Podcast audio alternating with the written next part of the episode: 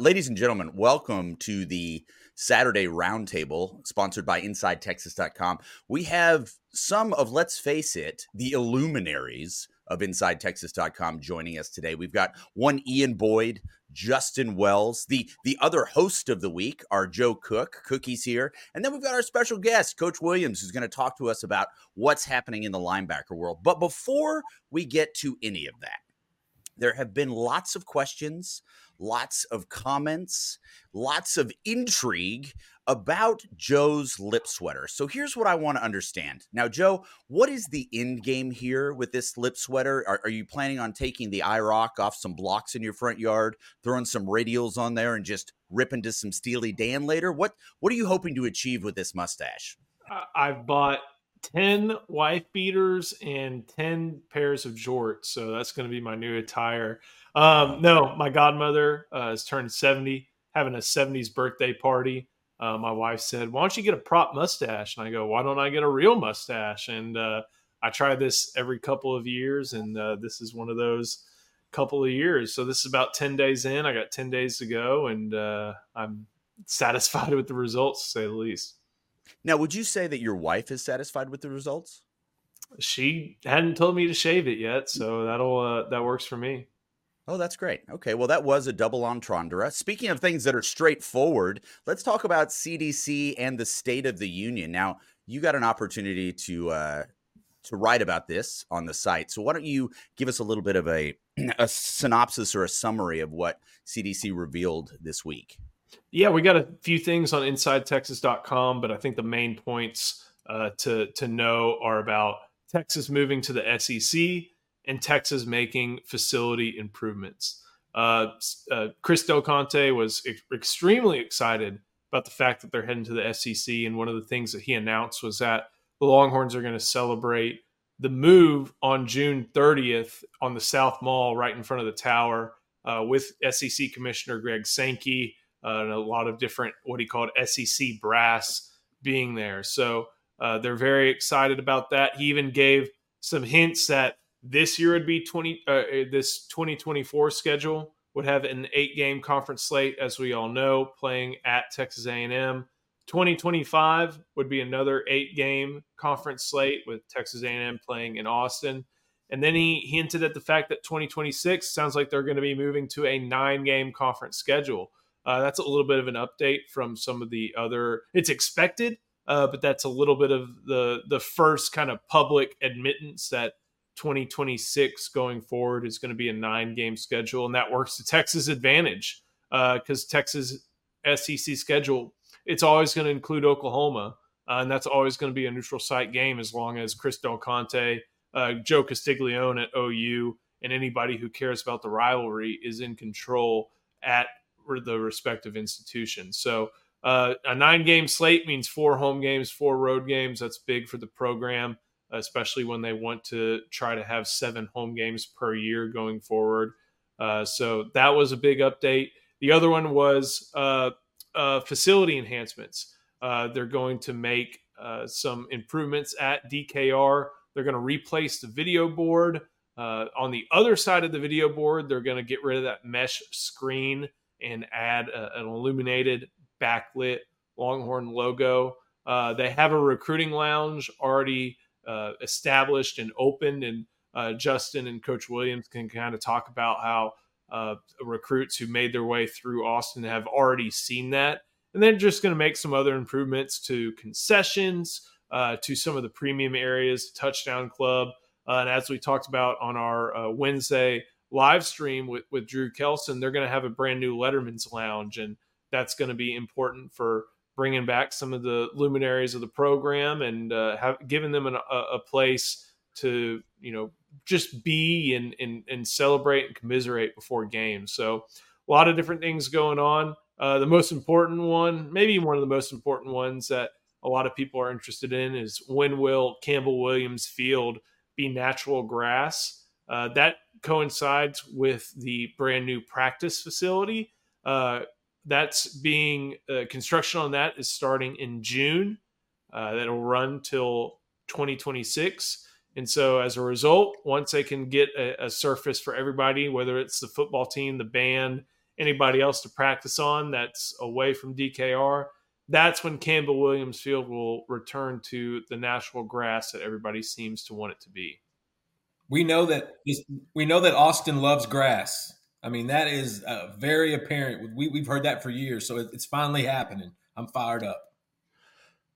Again, I'm just loving all of these today. So, Justin, why don't you tell us a little bit about the QBs that were recently offered? This is a little bit of, I mean, this just doesn't happen. Obviously, Sark is very, very specific with who he does, who he wants to offer uh, in that quarterback room. I'd love for you to expand on that a little bit. Yeah, you know, you know, Texas is like any other program when they offer, you know, a number of players at different positions. Uh, most of them, uh, they're evaluating even further. Most of them, are takes on their board at, at, certain times, and then spots fill up, except for the quarterback position. Sark is insanely judicious with his offers when it comes to uh, quarterbacks. In Arch Manning's class, you know how many quarterbacks he offered in that class? One. Archibald Manning and so Jared Curtis, number one rated, it's pretty much the consensus number one quarterback out of Nashville, Tennessee. Big, big, prototypical Troy Aikman looking dude, six three, about 220, big arm. Um, that's a guy that, that Texas jumped in the mix. That was their first uh, offer for 2026 quarterbacks. That's a pretty big deal.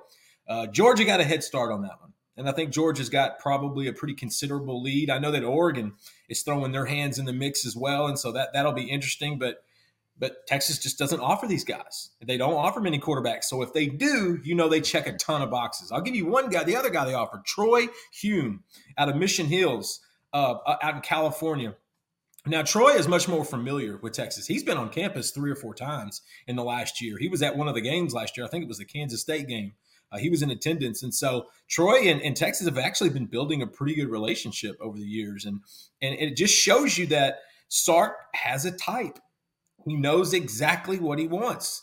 You know, he, you know, like Ian, Ian's got a type, you know, the type that produces four, five, six kids, you know, you know, and so it's like, it, it's just the way it is. It's the way the world is. And so I think it's, it shows us kind of where quarterback recruiting is going for 2026. They got KJ Lacey in the, in, in the bin for, for 2025. They, they feel good there. They feel like he's solid. So now they're going to start focusing on, on quarterbacks in the next class. And that position's different than the rest of them. Coach Williams can attest. They're going to start they're going to start prepping those guys 2 years ahead of time. Because usually those guys, the big quarterbacks jump in the mix usually beginning middle of their junior season, if not before.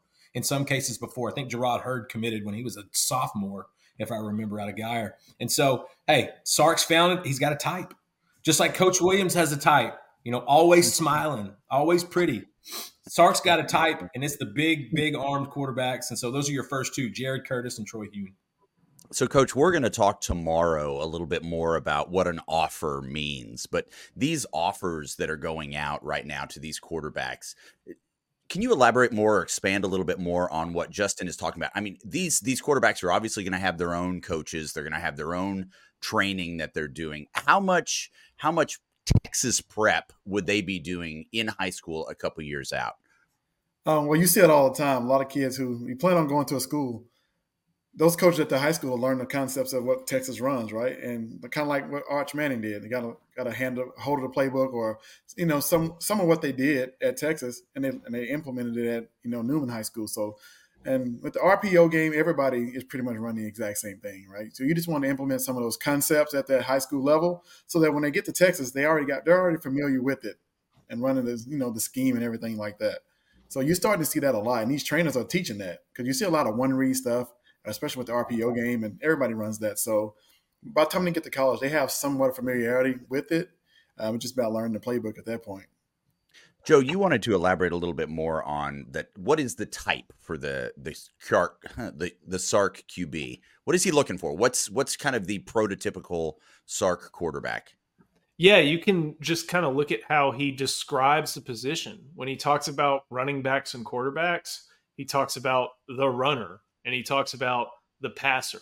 Um, and and that's a little bit of a juxtaposition to some previous tenures at Texas where they're looking for a dual threat guy, a guy who can do a little bit of both. Sark wants his quarterback to be able to do his damage from the pocket, uh, hitting shots downfield on play action. Um, and like Coach Williams said, likes having him be able to make some things work in the RPO game, which means good hands. You know, it doesn't want uh, too long of a motion. Uh, if it is long, he wants other tools to be able to mold. Uh, but he likes uh, quarterbacks that have the the requisite size. You know, you can think about Quinn Ewers from a size perspective, six three ish, two hundred pounds ish.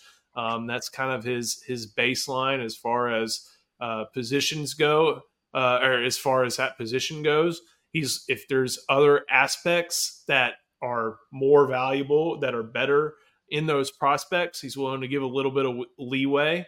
Uh, but you can, and you see that in guys like not only KJ Lacey, but even going way back to Bryce Young. Like that was a Sarkisian recruit. Uh, even looking at Tua, like Tua, I think is six one, but he's got great hands and great accuracy. Uh, Mac Jones could make really good decisions uh, and also had great downfield accuracy. So he's got a type, but if there are, are traits um, normally, as it pertains to downfield accuracy and hand speed, he's willing to make some compromises. But he wants a guy who's going to be able to pick apart teams from the pocket uh, and not so much be someone who's a dual threat quarterback by the the definition that the uh, the networks tend to give. Ian, you've been sitting very silently as your virility has been complimented. I'm I'm just curious if you would be able to expand on an article you wrote or you're currently writing right now about the linebackers. Can you expand on that a little bit and let us know what you're what's going on on the board at InsideTexas.com? LC, I've written three articles about linebackers this week. I, I cannot read. I'm sorry about that. uh, you know, if you go over there, guys, Inside Texas right now, we've been preparing you for the off-season storylines. Yep. This this show was the first to tell you guys that Texas was a national championship contender in 2024. What's happened since then, LC? There's been over unders where Texas is up there with Georgia at the top of the SEC. SP Plus by my old colleague Bill Connelly came out today or yesterday at Texas number four. Um, all the all the indicators are is that this is this is going to be the consensus.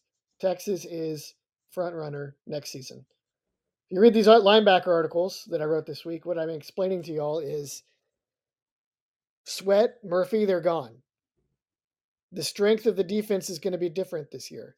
This is a base 3 4 defense that they have like five starting linebacker positions in the package. Um, and this is the first year that the talent level at all those linebacker positions is actually going to be anywhere close to where you would ideally want it to be. So they lose Jalen Ford. He's great whoever replaces him probably won't be quite as good. But the edges are going to be better. The outside linebackers. Sorrell is back. Ethan Burke is going to be a lot better in his third year. Trey Moore comes from UTSA. Uh, Colin Simmons comes in from the high school ranks. Don't forget about Colton Vasek, who is a blue chip, and everyone has already forgotten about him. Uh, Anthony Hill is coming back. His deployment this year could be the defining feature of the defense. Sophomore five star, six and a half sacks last year, moved around a little bit, barely knew what he was doing, still made a ton of impact plays. Um, him having like sophomore sump versus sophomore breakout is another def- defining feature. And just in general, I- I'm explaining all this in the articles. I explain what all these different linebacker positions are, what they do, and who's likely to play them.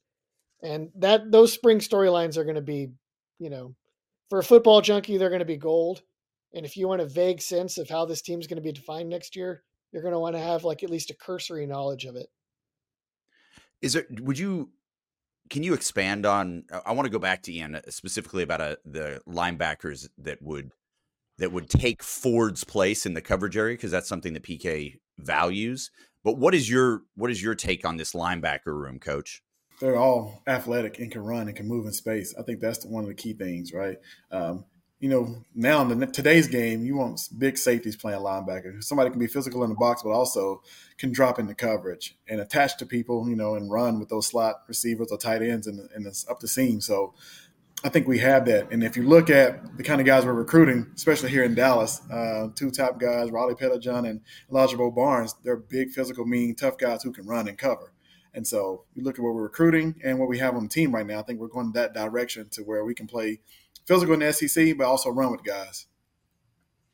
Well, we're about to lose Coach. He's got to drop off and go get his teeth whitened again. So we're going to thank you, Coach, for being here. We got to keep that smile high and bright. We appreciate it. And I want to go back to Ian really quickly. So let's talk about that. Who is going to to take the Ford place in terms of coverage, or is even that important to us? Well, I mean, that's going to one of the things to sort out.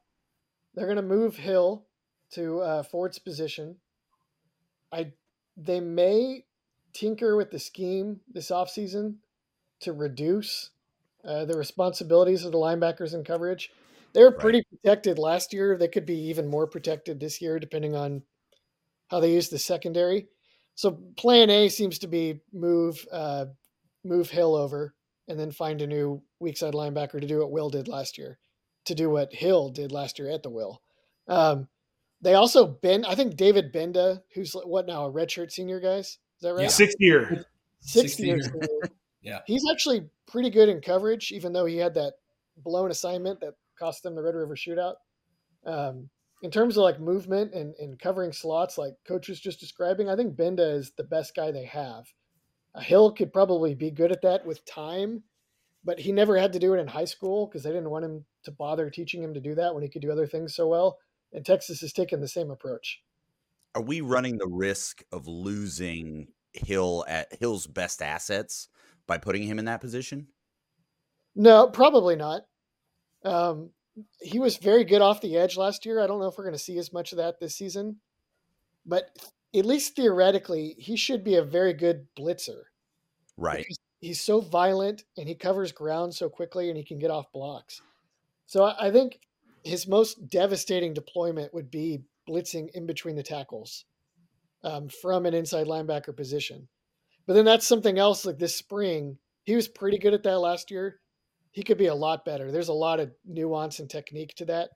Yeah. Um, and so his development there this spring is is going to be pretty key for that.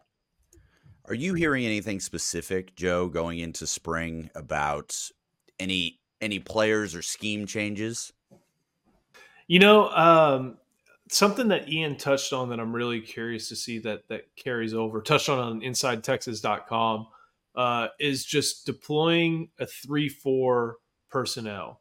Um, and we talk a lot about that two-four-five look that that Texas has. That had, you know, you can look at the 2023 personnel. You had Byron Murphy and T'Vondre Sweat. You had Barryn Sorrell and Ethan Burke outside. Uh, typically, you then had Ford and Gbenda at linebacker, and then you had five defensive backs with Jahdae Barron playing nickel. Um, I'm I'm kind of curious how often that they're going to have to deploy that three four. Uh, something Ian talked about a lot is that the the reason they ran a lot of three four, at least as it pertains to the 2023 season, is that there's been kind of a big from the big bang of spread offenses in the Big 12. There was a big crunch back towards heavy personnel and fullbacks and things like that that made running a 3 4 uh, conducive to Texas interests. I'm curious um, which SEC schools uh, are going to be a little bit more, uh, I don't want to say receptive, but are, are going to make Texas want to run that personnel a little bit more and how they make it work. Um, as far as the, the rest of it, you know, this is a big season, not only for uh, a big offseason, not only for Anthony Hill as far as learning how to drop in coverage a little bit better, uh, learning how to you know man the position that Jalen Ford has uh, over the past couple seasons, but also just taking control of that defense. I think if you kind of look around at, at the offense, you understand that it, it starts and ends with Quinn Ewers, and that's not just in uh, level of play, but that's in leadership. And then you may go to Jake Majors, Kelvin Banks, uh, even some other players like uh, Gunnar Helm, uh, CJ Baxter, a number of different guys after them it starts with Ewers, probably goes to Banks after that, but Ewers is clear number one. This is the opportunity uh, this upcoming spring for for Anthony Hill to really take control, take precedent, probably alongside Jahdae Barron of the the leader position on that defense, and and that that's not just because you know he's a really good player on that defense, but also that position. You know, he's talking to everybody. He's talking to the defensive tackles. He's talking to the edges talking to his fellow linebackers, talking to the secondary. Like that is someone that everybody on that defense looks to at that position. he's got to prove that not only is he good enough to play the position, but that he's has the trust of all 10 other people on the field with him. I think that's something that the Texas coaches are looking at him taking uh, taking grasp of, and uh, so far we've heard good things about that development in in spring off season. Do you do you envision yourself and your face caterpillar going to that event at the end of the at the end of June? Do you think you'll be covering that? Um, what the which one? Well, the, the one over the SEC. That I, am just curious. ah, yeah, absolutely. Uh, getting a chance to you know hear Chris Del Conte, uh, Board of Regents Chairman Evan, uh, Kevin Eltife, UT President Jay Hartzell talk about the the move to the SEC. SEC Commissioner Greg Sankey just being there. Like this is a chance for for Texas to um, in a non-embarrassing way, unlike their brethren to the east, make a splash in the SEC, but also maintain some dignity and some pride uh, about themselves as they bring burnt orange instead of bright orange into the SEC. So yeah, I'll definitely be there. And uh, I don't know if y'all ever went to any of the events on the the South Mall. It's not a bad venue for a concert or for a pep rally or things like that. And uh, should be a, a, lot of fun to see the the Texas dignitaries, whether it's uh, administration or current members of the team or the head coach himself, head coach of any sport, be there celebrating the move to a new league. I can't confirm this, but I'm here in Longhorn City Limits, Ja Rule. Can't confirm. Just okay. throwing it out there, but Ja Rule. Some, all right. Wow. We're, we're getting really, this is InsideTexas.com at its best. We're getting we're getting scouting reports on upcoming concerts. So Joe, I do want to appreciate you did you did rather maybe inadvertently confirm that you will have your mustache into June. So we're really looking forward to this carrying on. Ian, have you ever had a mustache? No, it's uh, not allowed. Not allowed. That your your virility just goes off the charts at that point. You just can't you got to maintain that four level of kids, the right? I understand that. has been more the opposite. Oh, I see. He looks it's like Ron Swanson when he grows his mustache, and I don't think Cat's into that. Oh, On Joe's side, though, I don't think Miss Miss Cook is going to let him shave. No, after these last few weeks and after Valentine's, that I think that thing might be sticking. I'll tell you what, Joe's Joe's cadence with the mustache, it just it's huh? like you're uh, hearing from a cop. Yeah, absolutely. If Dateline isn't outside his door right now, I'm shocked. No, it's it's true. I mean, th- it's going to go one of two ways. He's either going to have a panel van handwritten in graffiti, free ice cream, or or basically a Pontiac Firebird. There's just no two ways about it. He's something's happening with Joe. Oh, by the way, we've gone off the rails a little bit here, and I want to thank you for joining us at InsideTexas.com for our Saturday roundtable. Unless you boys have anything else to add to the fine folks, I think we should let them carry on with their long weekend. Anything from you guys? I should probably stop saying anything else. Yeah, uh, you probably should. It's unfortunate that this particular episode wasn't sponsored by Andre the lawyer because I feel like we're all going to need him in a libel case later. Thank you so much for joining us. We really appreciate it. Take care.